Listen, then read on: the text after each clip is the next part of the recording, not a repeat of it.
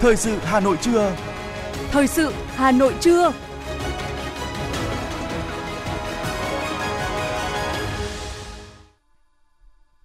Thanh Hiền và Lê Thông kính chào quý vị các bạn. Bây giờ là chương trình thời sự của Đài Phát thanh và Truyền hình Hà Nội, phát trực tiếp trên sóng phát thanh. Hôm nay thứ ba, ngày 13 tháng 9 năm 2022, chương trình có những nội dung chính sau đây. Thủ tướng Phạm Minh Chính, trưởng ban chỉ đạo quốc gia phòng chống dịch COVID-19, chủ trì phiên họp lần thứ 17 của ban chỉ đạo. Hội nghị biểu dương nông dân sản xuất kinh doanh giỏi toàn quốc lần thứ 7 tại Hà Nội. Lãnh đạo thành phố ủy quyền cho địa phương phê duyệt các dự án tái định cư. Hỗ trợ bảo hiểm xã hội tự nguyện cho hộ nghèo, hộ cận nghèo. Đã xử lý hơn 625.000 trường hợp vi phạm giao thông. Phần tin thế giới với những tin chính, Hội nghị Bộ trưởng Ngoại giao Việt Nam Australia lần thứ tư. Phiên họp đầu tiên của Đại hội đồng Liên Hợp Quốc khóa 77 sẽ chính thức bắt đầu vào ngày hôm nay, 13 tháng 9. Cảnh sát Anh bố trí dày đặc trong lễ tang nữ hoàng Elizabeth đệ nhị. Sau đây là nội dung chi tiết sẽ có trong chương trình. Kính thưa quý vị và các bạn, sáng nay, Thủ tướng Phạm Minh Chính, trưởng ban chỉ đạo quốc gia phòng chống dịch bệnh COVID-19 đã chủ trì phiên họp lần thứ 17 của ban chỉ đạo. Tham dự phiên họp tại điểm cầu trụ sở chính phủ có các đồng chí Đỗ Văn Chiến, Bí thư Trung ương Đảng, Chủ tịch Ủy ban Trung ương Mặt trận Tổ quốc Việt Nam, Nguyễn Trọng Nghĩa, Bí thư Trung ương Đảng, trưởng ban tuyên giáo Trung ương, Vũ Đức Đam, Ủy viên Trung ương Đảng, Phó Thủ tướng Chính phủ, Đào Hồng Lan, Ủy viên Trung ương Đảng, quyền Bộ trưởng Bộ Y tế, lãnh đạo các bộ ban ngành cơ quan trung ương cùng lãnh đạo các địa phương tham dự phiên họp được kết nối trực tuyến đến 63 điểm cầu của tỉnh thành phố trực thuộc trung ương. Phát biểu ý kiến khai mạc tại phiên họp, Thủ tướng Chính phủ Phạm Minh Chính nhắc lại, thực hiện kết luận của Trung ương ngày 11 tháng 10 năm 2021, Chính phủ ban hành nghị quyết số 128 về thích ứng an toàn, linh hoạt, kiểm soát hiệu quả dịch bệnh COVID-19. Sau gần một năm thực hiện nghị quyết, nhiều chuyên gia, nhà khoa học, tổ chức quốc tế đã đánh giá và thực tế đã khẳng định chủ trương đúng đắn của Đảng và nghị quyết số 128 đóng vai trò quyết định với những kết quả trong công tác phòng chống dịch bệnh, phục hồi và phát triển kinh tế xã hội trong thời gian vừa qua.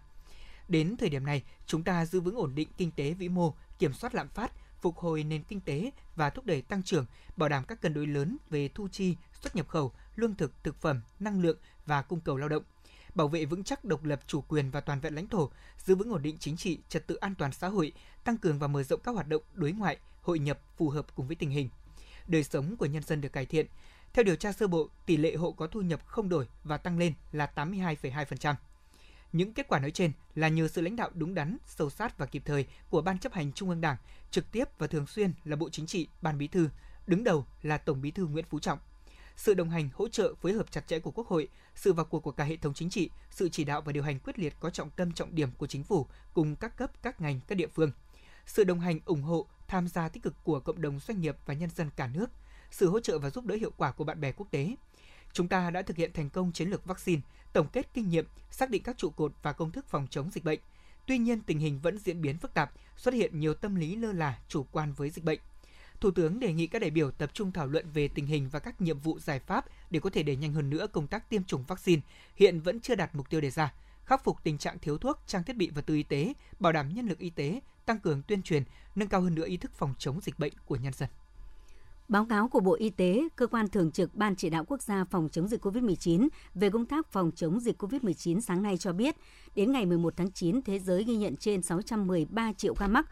trên 1,6 triệu trường hợp tử vong. Biến thể Omicron đang chiếm ưu thế so với các biến thể khác, trong đó đã ghi nhận các biến thể phụ như BA.4, BA.5, mới nhất là các biến thể dòng phụ thế hệ thứ hai của biến thể Omicron như BA.2.74, BA.2.75, BA.2.76 các biến thể phụ có khả năng lây lan nhanh hơn so với các biến thể gốc và có thể làm gia tăng số ca mắc trở lại. Tại Việt Nam, đến nay cả nước ghi nhận trên 11,4 triệu ca mắc, có 10,3 triệu người khỏi bệnh, 90,2% và trên 43.000 ca tử vong, 0,38%. So với tháng 7 năm 2022, tháng 8 năm 2022 ghi nhận 72.324 ca mắc, tăng 2,4 lần, 24 ca tử vong, tăng 18 ca. Trong nước đã ghi nhận các trường hợp nhiễm biến thể phụ BA.4, BA.5, BA.2.74 trong cộng đồng, nhất là biến thể phụ BA.5 đang tiến tới chiếm ưu thế trong số các ca mắc. Thưa quý vị, sáng nay, Hội nghị biểu dương nông dân sản xuất và kinh doanh giỏi toàn quốc lần thứ 6 năm giai đoạn 2017-2022 do Trung ương Hội Nông dân Việt Nam tổ chức đã diễn ra tại Cung văn hóa hữu nghị Việt Xô, thủ đô Hà Nội. Tới dự hội nghị có các đồng chí Trần Tuấn Anh, Ủy viên Bộ Chính trị, trưởng Ban Kinh tế Trung ương, đồng chí Lê Văn Thành, Ủy viên Trung ương Đảng, Phó Thủ tướng Chính phủ. Hội nghị biểu dương nông dân sản xuất và kinh doanh giỏi toàn quốc được Trung ương Hội Nông dân Việt Nam tổ chức định kỳ 5 năm một lần và có sức lan tỏa lớn. Đây cũng là dịp để Đảng, Nhà nước và Trung ương Hội Nông dân Việt Nam biểu dương, khen thưởng những tập thể cá nhân điển hình tiên tiến xuất sắc trong việc thực hiện phong trào nông dân thi đua sản xuất và kinh doanh giỏi, đoàn kết giúp nhau làm giàu và giảm nghèo bền vững giai đoạn 2017-2022 đồng thời đúc rút những kinh nghiệm bài học, đề ra những giải pháp thiết thực, tạo thêm động lực để thúc đẩy hiệu quả hơn phong trào thi đua trong giai đoạn tới. Tại hội nghị, đã có 300 nông dân tiêu biểu nhất đại diện cho trên 3,6 triệu nông dân trong phong trào nông dân thi đua sản xuất và kinh doanh giỏi, được giai đoạn 2017-2022 được tuyên dương và khen thưởng. Trong 5 năm vừa qua, các hộ nông dân sản xuất và kinh doanh giỏi các cấp đã đóng góp hơn 10.000 tỷ đồng, 3 triệu ngày công lao động cho xây dựng nông thôn mới, tạo việc làm tại chỗ cho hơn 5 triệu lao động, trong đó có trên 1,5 triệu lao động có việc làm thường xuyên và hơn 3 triệu lao động có việc làm theo mùa vụ hoặc là khâu công việc, từ đó giúp hơn 200.000 hộ nông dân thoát nghèo. Hôm qua tại Hà Nội, Trung ương Hội Nông dân Việt Nam, Bộ Nông nghiệp và Phát triển Nông thôn tổ chức Diễn đàn Nông thôn Quốc gia lần thứ 7 với chủ đề Người nông dân chuyên nghiệp. Diễn đàn đã đi tìm câu trả lời cần phải làm gì để trở thành người nông dân chuyên nghiệp, những vấn đề đặt ra đối với nông dân trong giai đoạn mới, các chính sách hỗ trợ cho nông dân nông nghiệp nông thôn để xây dựng người nông dân chuyên nghiệp, phát triển nông nghiệp sinh thái, nông dân văn minh, nông thôn hiện đại – Diễn đàn Nông dân Quốc gia là sự kiện thường niên do Trung ương Hội Nông dân Việt Nam chủ trì. Thưa quý vị và các bạn, thực hiện chủ trương chuyển đổi cơ cấu cây trồng, huyện Hoài Đức đã chuyển những diện tích cây lúa năng suất thấp và cải tạo vườn tạp sang để trồng bưởi, đem lại giá trị thu nhập cao. Người nông dân phấn khởi tích cực tham gia các mô hình.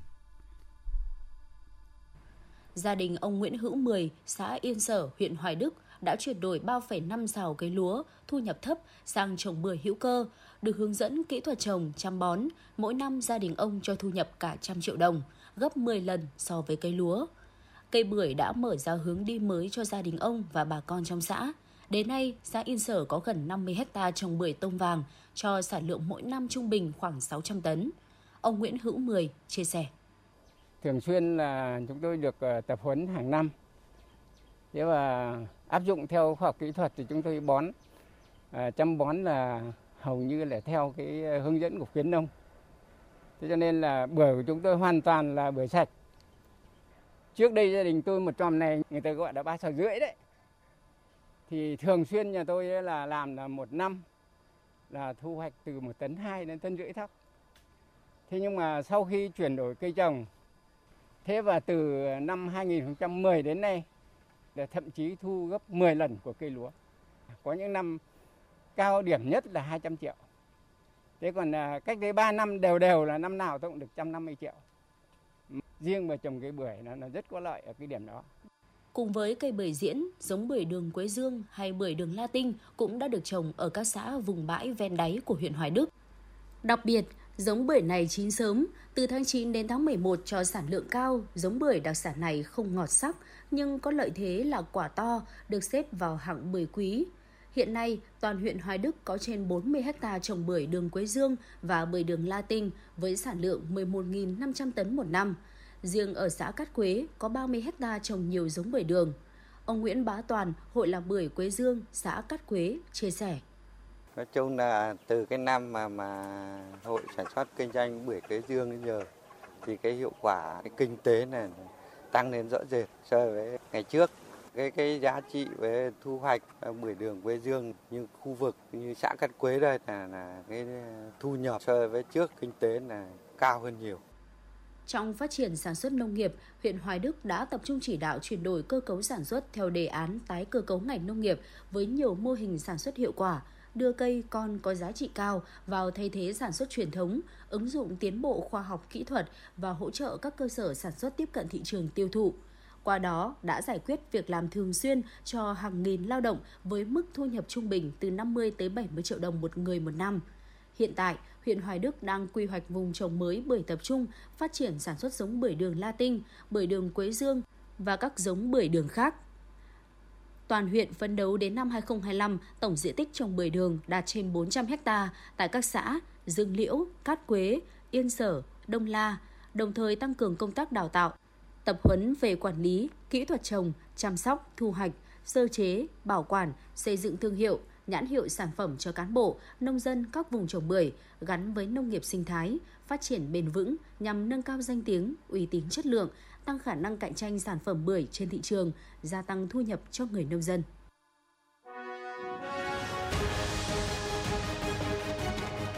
Thời sự Hà Nội, nhanh, chính xác, tương tác cao. Thời sự Hà Nội, nhanh, chính xác, tương tác cao.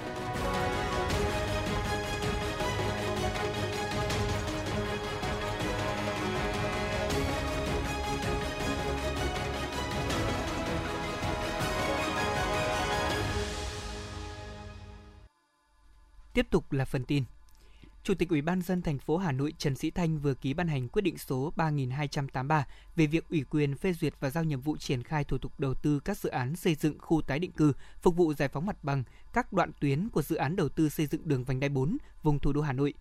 Theo đó, Chủ tịch Ủy ban dân thành phố Hà Nội ủy quyền cho Chủ tịch Ủy ban dân các quận huyện Hà Đông, Sóc Sơn, Mê Linh, Hoài Đức, Đan Phượng, Thanh Oai, Thường Tín tổ chức lập, thẩm định, phê duyệt và điều chỉnh báo cáo nghiên cứu khả thi, kế hoạch lựa chọn nhà thầu các dự án đầu tư xây dựng khu tái định cư phục vụ giải phóng mặt bằng các đoạn tuyến của dự án đầu tư xây dựng đường vành đai 4 vùng thủ đô Hà Nội. Chủ trì phối hợp cùng với các sở Tài nguyên và Môi trường, Quy hoạch Kiến trúc, Xây dựng và Ban quản lý các dự án đầu tư xây dựng công trình giao thông thành phố Hà Nội đề xuất những danh mục các dự án đầu tư xây dựng khu tái định cư về quy hoạch, quy mô, các hạng mục đầu tư, dự kiến tổng mức đầu tư để báo cáo Ủy ban dân thành phố xem xét và chấp thuận trước khi triển khai các bước tiếp theo. Ủy ban dân các quận huyện được thực hiện nhiệm vụ của chủ đầu tư trong việc xây dựng các khu tái định cư, bảo đảm tuân thủ quy định hiện hành.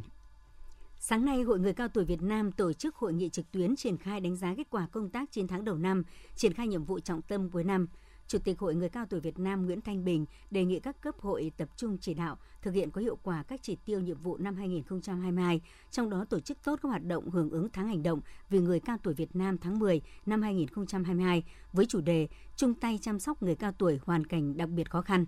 Ủy viên Thường vụ Trung ương Hội, trưởng ban đại diện Hội người cao tuổi thành phố Hà Nội Nguyễn Anh Tuấn cho biết, nhiều hoạt động ý nghĩa sẽ được tổ chức trong tháng 10 theo phương châm hướng về cơ sở, đó là biểu dương người cao tuổi thủ đô tiêu biểu tham gia phòng chống dịch COVID-19, thăm hỏi tặng quà 640 người cao tuổi có hoàn cảnh khó khăn cô đơn, không nơi nương tựa, đẩy mạnh công tác xã hội hóa, tổ chức các chương trình khám tư vấn chăm sóc sức khỏe cho người cao tuổi, tổ chức liên hoan tiếng hát người cao tuổi, thi đấu thể dục thể thao, góp phần làm phong phú đời sống tinh thần cho người cao tuổi sống vui, sống khỏe, phát huy vai trò tuổi cao gương sáng, tham gia xây dựng phát triển thủ đô. Dự thảo thông tư của Bộ Y tế về hướng dẫn thực hiện việc giám định y khoa để xem xét công nhận và giải quyết chế độ ưu đãi đối với người có công với cách mạng và thân nhân của người có công với cách mạng đang trong quá trình lấy ý kiến rộng rãi trong nhân dân. Dự thảo thông tư gồm có 6 điều, trong đó có các điều khoản về chẩn đoán, giám định y khoa, bệnh tật, dị dạng, dị tật có liên quan tới phơi nhiễm với chất độc hóa học dioxin, phương pháp tổng hợp tỷ lệ phần trăm tổn thương cơ thể, theo dự thảo thì Bộ Y tế giao cục quản lý khám chữa bệnh chỉ đạo và hướng dẫn kiểm tra các sở y tế tỉnh thành phố trực thuộc trung ương, y tế các bộ ngành, hội đồng giám định y khoa các cấp thực hiện các nhiệm vụ được nêu tại thông tư. Viện Giám định Y khoa hướng dẫn và kiểm tra về chuyên môn nghiệp vụ giám định đối với cơ quan thường trực Hội đồng Giám định Y khoa của các tỉnh thành phố trực thuộc Trung ương, Hội đồng Giám định Y khoa của các bộ. Bộ Lao động Thương binh và Xã hội sẽ giao cục người có công chỉ đạo, hướng dẫn và kiểm tra Sở Lao động Thương binh Xã hội các địa phương thực hiện theo đúng quy định. Bộ Xây dựng vừa trình chính phủ và lấy ý kiến rộng rãi nội dung dự thảo luật nhà ở sửa đổi trước khi trình Quốc hội cho ý kiến lần đầu dự kiến vào tháng 10 năm 2022, thông qua vào tháng 5 năm 2023 và có hiệu lực từ ngày 1 tháng 1 năm 2024. Dự thảo được Bộ Xây dựng công khai tại cổng thông tin của Bộ, địa chỉ www.moc.gov.vn. Các điểm mới đáng chú ý của dự thảo là bổ sung thời hạn sở hữu nhà trung cư, theo thời hạn sử dụng công trình hoặc theo thời hạn quy định tại pháp luật đất đai, giấy chứng nhận quyền sở hữu đối với nhà trung cư, xử lý nhà trung cư khi còn thời hạn và khi hết thời hạn. Về quản lý, sử dụng nhà trung cư dự thảo làm rõ thêm theo hướng luật hóa, đưa một số quy định từ các nghị định, thông tư vào luật, trong đó có nội dung về quyền trách nhiệm của ban quản trị nhà trung cư, đơn vị quản lý vận hành nhà trung cư, quản lý vận hành chỗ để xe nhà trung cư, giá dịch vụ quản lý vận hành. Thời gian vừa qua trên địa bàn thành phố Hà Nội đã xảy ra nhiều vụ việc người dân viết đơn khiếu kiện và tập trung đông người phản đối yêu cầu các chủ đầu tư dự án bất động sản phải hoàn thành thủ tục cấp giấy chứng nhận quyền sử dụng đất và quyền sở hữu nhà ở và tài sản gắn liền với đất, tức là sổ hồng, bàn giao nhà đúng tiến độ.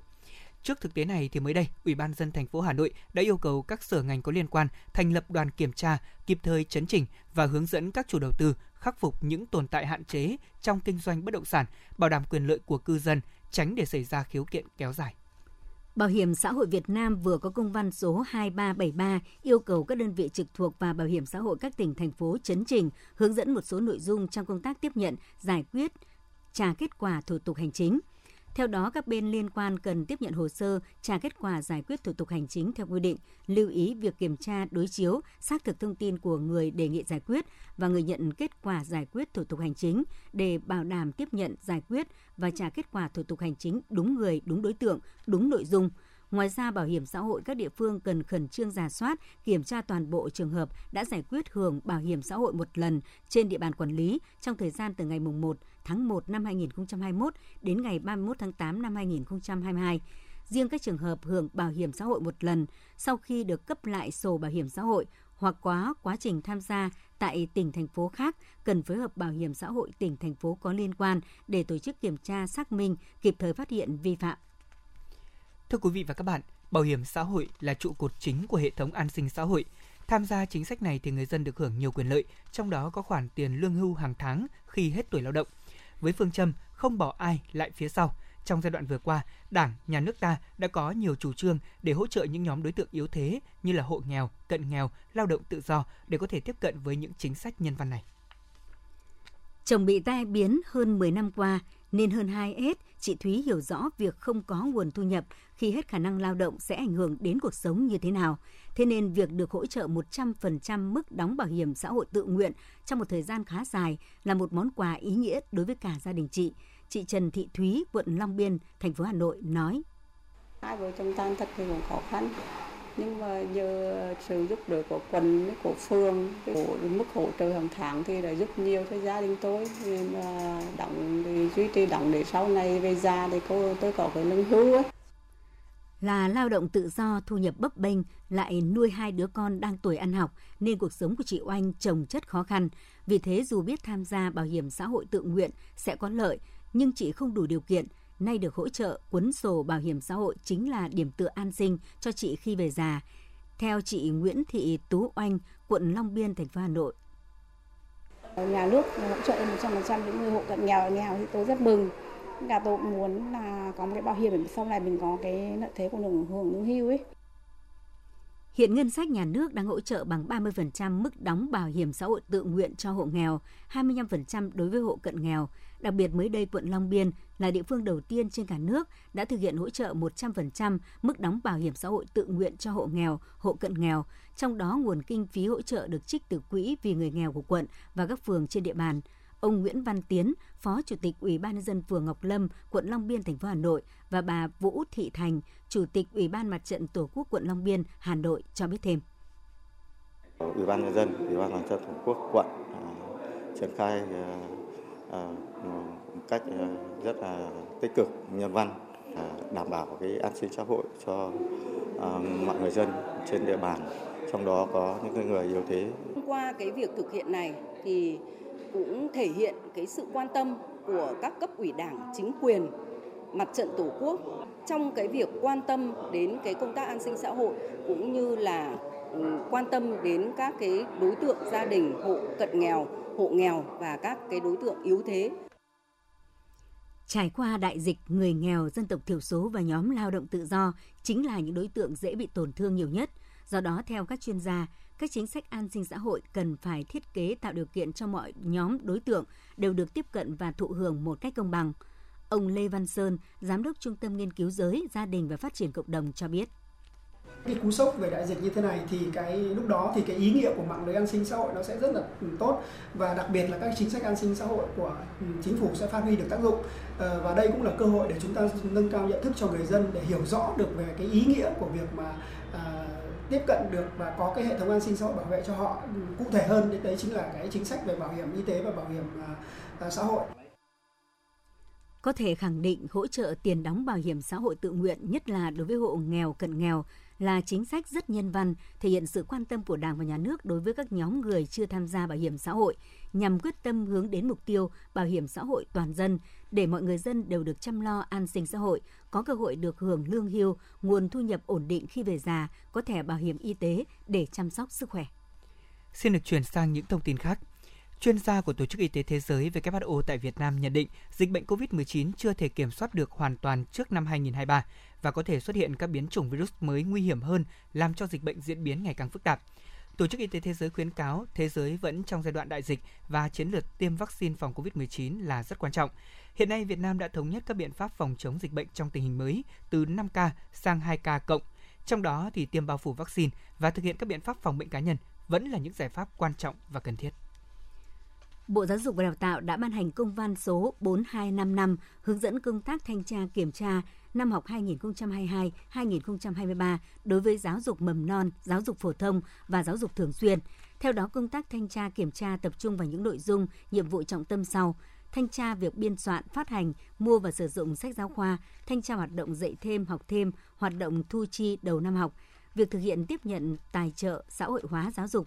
việc thực hiện các khoản kinh phí hoạt động của ban đại diện cha mẹ học sinh, thanh tra kiểm tra việc tổ chức nuôi dưỡng, chăm sóc giáo dục trẻ đáp ứng yêu cầu chương trình giáo dục mầm non trong điều kiện mới, đặc biệt ở nhóm lớp, nhóm trẻ. Vừa qua, Bộ Giao thông Vận tải đã ban hành thông tư số 17 năm 2022, sửa đổi bổ sung một số điều của thông tư số 12 2020 ngày 29 tháng 5 năm 2020 của Bộ trưởng Bộ Giao thông Vận tải, quy định về tổ chức quản lý hoạt động vận tải bằng xe ô tô và dịch vụ hỗ trợ vận tải đường bộ Điều 1 của thông tư đã sửa đổi quy định về phòng cháy chữa cháy đối với xe ô tô kinh doanh vận tải hành khách theo hợp đồng du lịch như sau. Trên xe phải trang bị dụng cụ thoát hiểm, bảo đảm điều kiện an toàn về phòng cháy chữa cháy đối với phương tiện giao thông cơ giới theo quy định tại Điều 8, Nghị định số 136-2020. Theo quy định hiện hành của thông tư số 12-2020, trên xe chỉ cần trang bị dụng cụ thoát hiểm, bình chữa cháy còn sử dụng được và còn hạn theo đúng quy định. Như vậy là so với quy định hiện hành thì yêu cầu về phòng cháy chữa cháy đối với xe ô tô hợp đồng sẽ phải bảo đảm một số những yêu cầu như là xe ô tô từ 4 chỗ ngồi trở lên phải đảm bảo hoạt động điều kiện đã được kiểm định. Xe ô tô 9 chỗ ngồi có phương tiện chữa cháy phù hợp đúng với tính chất, đặc điểm hoạt động được bảo đảm về số lượng, chất lượng phù hợp với quy chuẩn, tiêu chuẩn về phòng cháy chữa cháy hoặc theo quy định của Bộ Công an. Thông tư số 17/2022 có hiệu lực từ ngày 15 tháng 9 năm 2022. Theo báo cáo của Cục Cảnh sát Giao thông, sau hơn 2 tháng thực hiện cao điểm của Bộ Công an, từ ngày 20 tháng 6 đến ngày 10 tháng 9 về xử lý các hành vi vi phạm đã phát hiện lập biên bản 625.000 trường hợp vi phạm, phạt tiền hơn 1.000 tỷ đồng, tức hơn 106.000 giấy phép lái xe, tạm giữ trên 153.000 phương tiện. Theo đó, tai nạn giao thông giảm sâu ở cả ba tiêu chí số vụ tai nạn, số người chết và số người thương vong – sau khi kết thúc cao điểm, lực lượng cảnh sát giao thông vẫn sẽ tiếp tục thực hiện tuần tra kiểm soát và xử lý vi phạm khép kín địa bàn 24 trên 24 giờ để xử lý nghiêm các hành vi vi phạm.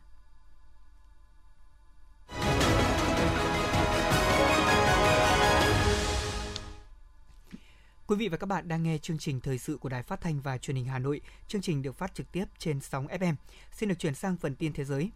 Ngày 12 tháng 9, Bộ Ngoại giao cho biết nhận lời mời của Bộ trưởng Ngoại giao Australia Penny Wong, Bộ trưởng Bộ Ngoại giao Bùi Thanh Sơn đã thăm chính thức Australia từ ngày 11 đến ngày 13 tháng 9.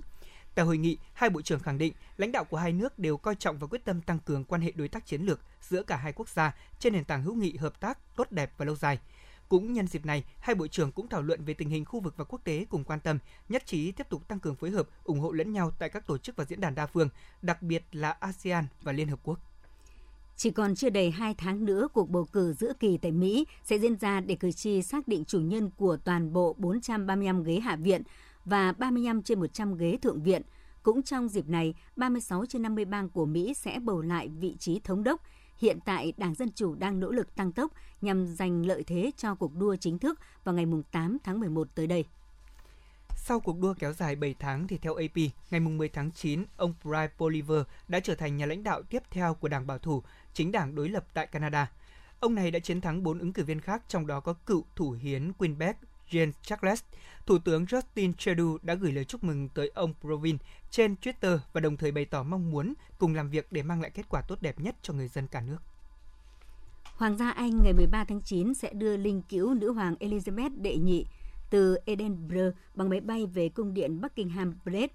nơi ở chính thức của Hoàng gia Anh. Sau đó, ngày 14 tháng 9, linh cữu nữ hoàng tiếp tục được rước đến đặt và quàn tại đại sảnh của tòa nhà Quốc hội Anh trong vòng 4 ngày để người dân trên khắp nước Anh có thể đến viếng. Ngày 19 tháng 9, Hoàng gia Anh sẽ tổ chức lễ tang chính thức với sự tham gia của rất nhiều nguyên thủ từ các nước. Điều này đang đặt ra thách thức an ninh chưa từng có cho cảnh sát Anh để đảm bảo an toàn cho lễ tang. Cảnh sát Anh ước tính trong vòng 4 ngày sẽ có khoảng 750.000 người dân đến viếng nữ hoàng, lượng người đông nhất tham gia một sự kiện tại Anh từ trước đến nay. Tại New York, tân Chủ tịch Đại hội đồng Liên Hợp Quốc khóa 77 Kasaba Korosi ngày 12 tháng 9 đã tuyên thệ nhậm chức và cam kết sẽ nỗ lực kết nối và hướng các hoạt động của cơ quan lớn nhất Liên Hợp Quốc gồm 193 nước thành viên tới những thay đổi thực sự mang lại tầm ảnh hưởng. Phiên họp đầu tiên của Đại hội đồng Liên Hợp Quốc khóa 77 sẽ chính thức được bắt đầu vào ngày hôm nay, 13 tháng 9. Thưa quý vị và các bạn, mặc dù đang trong giai đoạn bị cấm vận, nhưng số lao động nhập cư vào Nga trong quý 2 vừa qua đã đạt mức cao nhất trong vòng 6 năm. Tại diễn đàn Kinh tế phương Đông diễn ra đầu tháng này, Trung tâm xuất khẩu Nga đang đề ra lộ trình của hướng ưu tiên. Nhóm thứ nhất là các quốc gia có quan hệ kinh tế và thương mại đã được thiết lập với Nga như Kazakhstan, Uzbekistan, Belarus, Azerbaijan, châu Á, Trung Đông, Trung Quốc. Trong nhóm thứ hai, các nước châu Phi và Đông Nam Á. Trong nhóm thứ ba, đây sẽ là những thị trường nước ngoài được Nga chú trọng nhằm hạn chế ảnh hưởng của các lệnh trừng phạt. Cơ quan giám sát dược phẩm của Liên minh châu EU đã phê duyệt một loại vaccine đặc biệt nhằm vào các biến thể phụ mới và có khả năng lây nhiễm cao của Omicron. Vaccine mới dành cho những người trên 12 tuổi đã được tiêm ít nhất là một liều cơ bản phòng COVID-19 và được phát triển từ vaccine Comirnaty của Pfizer. Các quốc gia châu Âu rất muốn gấp rút thông qua loại vaccine thế hệ mới này để khởi động chiến dịch tiêm phòng tăng cường trước khi nguy cơ xảy ra làn sóng dịch COVID-19 mới vào cuối năm nay. Một trong những vụ bạo lực lớn xảy ra ở thị trấn Landa Juri, tỉnh Santander, xảy ra ngày hôm qua khi năm đối tượng được cho là người nhập cư đã đột nhập vào nhà của một giáo viên và dùng dao sát hại bốn người để cướp tiền. Ngay khi xảy ra vụ việc, một người giúp việc chạy thoát ra ngoài kêu cứu, hàng xóm lập tức vây bao vây và bắn chết cả năm đối tượng trong nhóm cướp.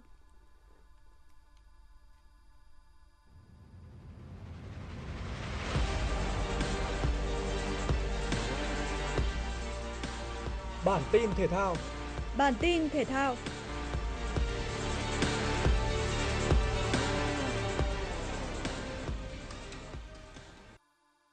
Đội tuyển Futsal Việt Nam đã có trận giao quân tại giải giao hữu Continental Futsal Championship 2022. Với thể hình vượt trội, các cầu thủ Phần Lan vẫn có lợi thế hơn trong những pha tranh chấp tay đôi cũng như gây áp lực tốt hơn. Mặc dù vậy, với thế trận phòng ngự hợp lý, đội tuyển Việt Nam vẫn đứng vững trước những tình huống tấn công của đối phương. Phút 17, Thái Huy đệm bóng tung lưới Phần Lan mở tỷ số trận đấu. Chỉ 2 phút sau, pha tấn công của Thịnh Phát mang tới quả đá phạt 10 m không hàng rào cho đội tuyển Việt Nam. Nhan Gia Hưng đã không bỏ lỡ cơ hội nhân đôi cách biệt. Bất ngờ bị dẫn hai bàn, Phần Lan tràn lên gây sức ép mạnh mẽ trong hiệp thi đấu thứ hai và liên tiếp có được 3 bàn thắng. Khoảng thời gian cuối trận, đội tuyển Việt Nam còn phải nhận thêm một bàn thua nữa từ pha phối hợp và ghi bàn từ sân nhà của đối thủ. Mặc dù thua chung cuộc 2-4, nhưng tân huấn luyện viên Diego đã mang tới sự khởi sắc trong lối chơi cả tấn công lẫn phòng ngự cho đội tuyển Việt Nam. Toàn đội cần cải thiện yếu điểm trong khâu phòng ngự trước khi bước vào trận đấu được dự báo khó khăn hơn gặp đội tuyển futsal mạnh nhất châu Á là Iran vào lúc 17 giờ chiều nay ngày 13 tháng 9. Chiều tối nay diễn ra 3 trận đấu trong khuôn khổ vòng 16 giải bóng đá vô địch quốc gia Night World 2022. Trận đấu sớm nhất vào lúc 17 giờ là chuyến làm khách của Hoàng Anh Gia Lai trên sân của BKMX Bình Dương. Sau 3 trận liên tiếp không biết đến chiến thắng, Hoàng Anh Gia Lai đang dần tự loại mình khỏi cuộc đua vô địch và thầy trò huấn luyện viên Kia Tisak đang rất nỗ lực để lấy lại phong độ. Ở trận đấu diễn ra sau đó 1 giờ, Sông Lam Nghệ An có cuộc tiếp đón SHP Đà Nẵng. Trong khi đó, việc chỉ phải chạm trán đội cuối bảng Sài Gòn FC được xem là cơ hội thuận lợi cho Hà Nội FC giành chọn 3 điểm.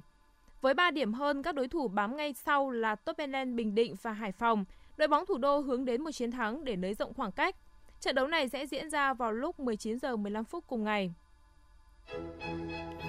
Dự báo thời tiết khu vực Hà Nội chiều và tối ngày 13 tháng 9 năm 2022. Trung tâm thành phố Hà Nội, chiều nắng, đêm không mưa, gió nhẹ, nhiệt độ từ 28 đến 35 độ. Quý vị và các bạn vừa nghe chương trình thời sự của Đài Phát thanh và Truyền hình Hà Nội, chỉ đạo nội dung Nguyễn Kim Khiêm, chỉ đạo sản xuất Nguyễn Tiến Dũng, tổ chức sản xuất Trà My. Chương trình do biên tập viên Nguyễn Hằng, các phát thanh viên Lê Thông Thanh Hiền cùng kỹ thuật viên Quang Ngọc thực hiện. Xin chào và hẹn gặp lại quý vị và các bạn trong các chương trình thời sự sau.